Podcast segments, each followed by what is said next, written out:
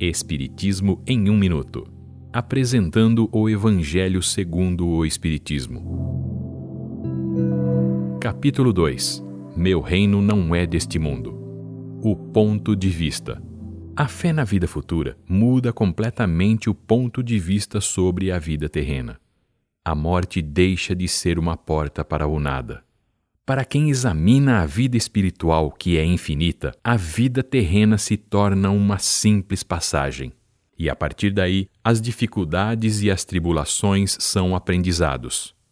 A ideia sobre a vida futura faz nascer uma fé inabalável, pois muda o ponto de vista de como a vida na Terra é observada.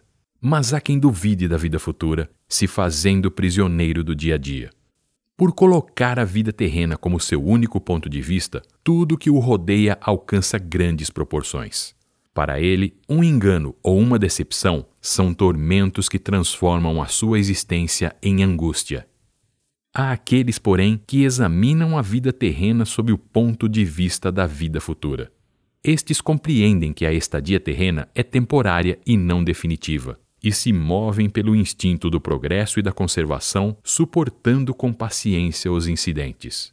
Assim, o Espiritismo abre os horizontes e revela que esta vida é apenas um elo no conjunto harmonioso e grandioso da obra de Deus, permitindo compreender o conjunto das vidas sucessivas.